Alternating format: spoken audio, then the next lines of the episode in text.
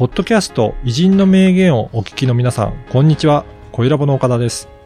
今回はビジネスパーソンのための音声講座、ビジネスに活かす偉人の名言についてご案内いたします。久常先生、よろしくお願いします。はい、よろしくお願いします。今回はどなたをご紹介いただけたでしょうか、えー秋山実之を紹介したいと思います。はい。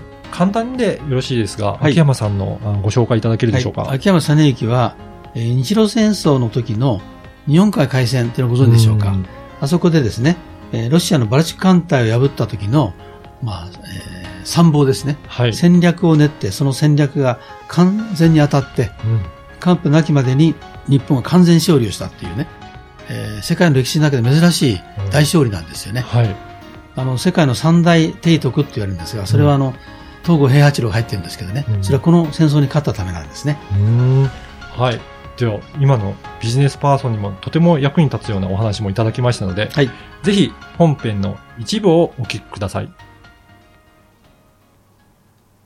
えっ、と、皆さん、秋山実之っていう人をご存知でしょうかね。うん。この人はあの、えー日露戦争、はい。20世紀の初めですよね。あの、戦日露戦争の時の、まあ、日本海海戦というのがありましたけども、そこで、えーバルチック艦隊を破ったね、うん天才の参謀なんですね。はい。えーこの人のお話をしたいと思います。はい。やっぱり、えー天才参謀ということなので、うんやっぱりいろんな作戦を練って、えーやられてる方なんですかね。えっ、と、この人はね、あの、もともとはね、文学的素養があってね、あ、そうなんですか。ええはい。あの、もともとはね、松山の出身なんですけど、はい。正岡式とね、はい。同い年の同郷なんですよ。そうなんですね。で、二人してですね、文学の道に進もうとはい。いうことだったんですけども、で、東京に出てくるわけですね。えーところが途中で、えー自分は海軍に行くとうん。いうことで、海軍に入ったわけなんですね。はい。ただし、その、えー彼は参謀ですからあ、いろんな命令文を作りますよね。うん。で、そこにね、非常に文学的なね、詩の香りが出てくるんですよ。あの、命令文にでさえ、ええそういう文学的なええ香りがあるんですね。一番有名なのはね、はいあの、日露海戦で、戦争で、あの、バルチック艦隊を破った時にね、うんあの、東郷平八郎が司令長官なんですけどね、はい。この時にね、全軍に向けてね、指令を発するんですよ。はい。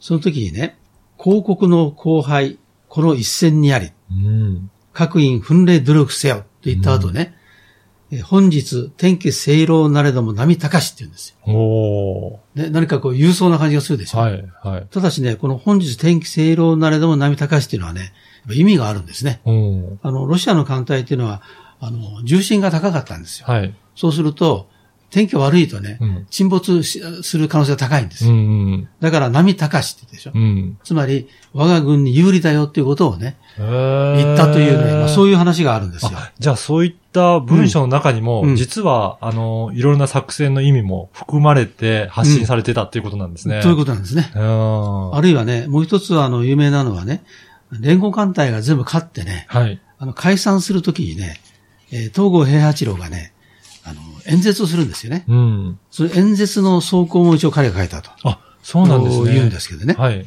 で、これはね、非常な名文でね、はい。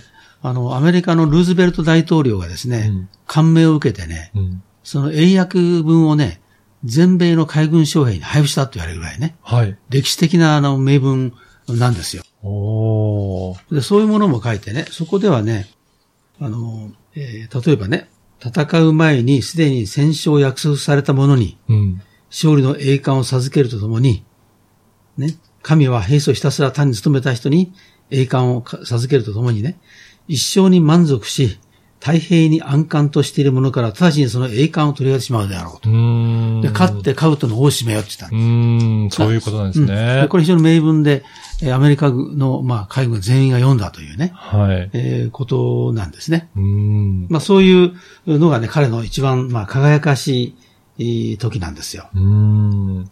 やっぱりそういった戦争の時代をうん。生きられて、まあそれの中でもすごく活躍されてたっていうことなんですね。で、この人はね、ものすごい勉強家だったんですね。うん。でね、こう言ってるんですよ。自分が一日怠ければ、日本が一日遅れるって言ってるはい。ね、これはね、あのーだからものすごい勉強するんですね。それは、彼はね古今東西の戦争の歴史を全部洗うんですよ。うん。でそこから自分なりのね、えー、その一般的な戦いのやり方を考案していくわけね。はい。創造的に考案していく人なんですね。で、まあ誰もがそれを認めててね、うん。えー海軍大学校で先生がこう喋るでしょはい。でそれを間違えてるっていうぐらいね、はい。言って、で、最後にね、論争するんだけど、最後に、えー秋山が正しいというふうに、その、謝るんですね。まはあ。あそれぐらい勉強した人なんですね。うんいかがだったでしょうか？このビジネスに活かす偉人の名言は約20分から30分ぐらいの音声講座で偉人の名言の解説やビジネスに活かすヒント、あとはおすすめの書籍や偉人間の紹介もしています。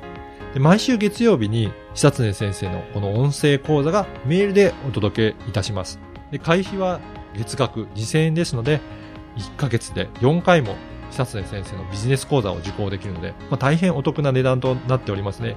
ぜひ会員になっていただければと思います。で、さらに会員の方には、このビジネスに活かす偉人の名言専用の Facebook グループへの参加が可能となりますので、ぜひ会員同士の交流はもちろん、先生への質問も直接いただけるバンドとなっておりますので、参加いただければと思います。詳しくは説明文にある番組サイトの URL からチェックしていただければと思います。そしてなんと、今お申し込みいただけると、2回分が無料で聞けるキャンペーンを実施しています。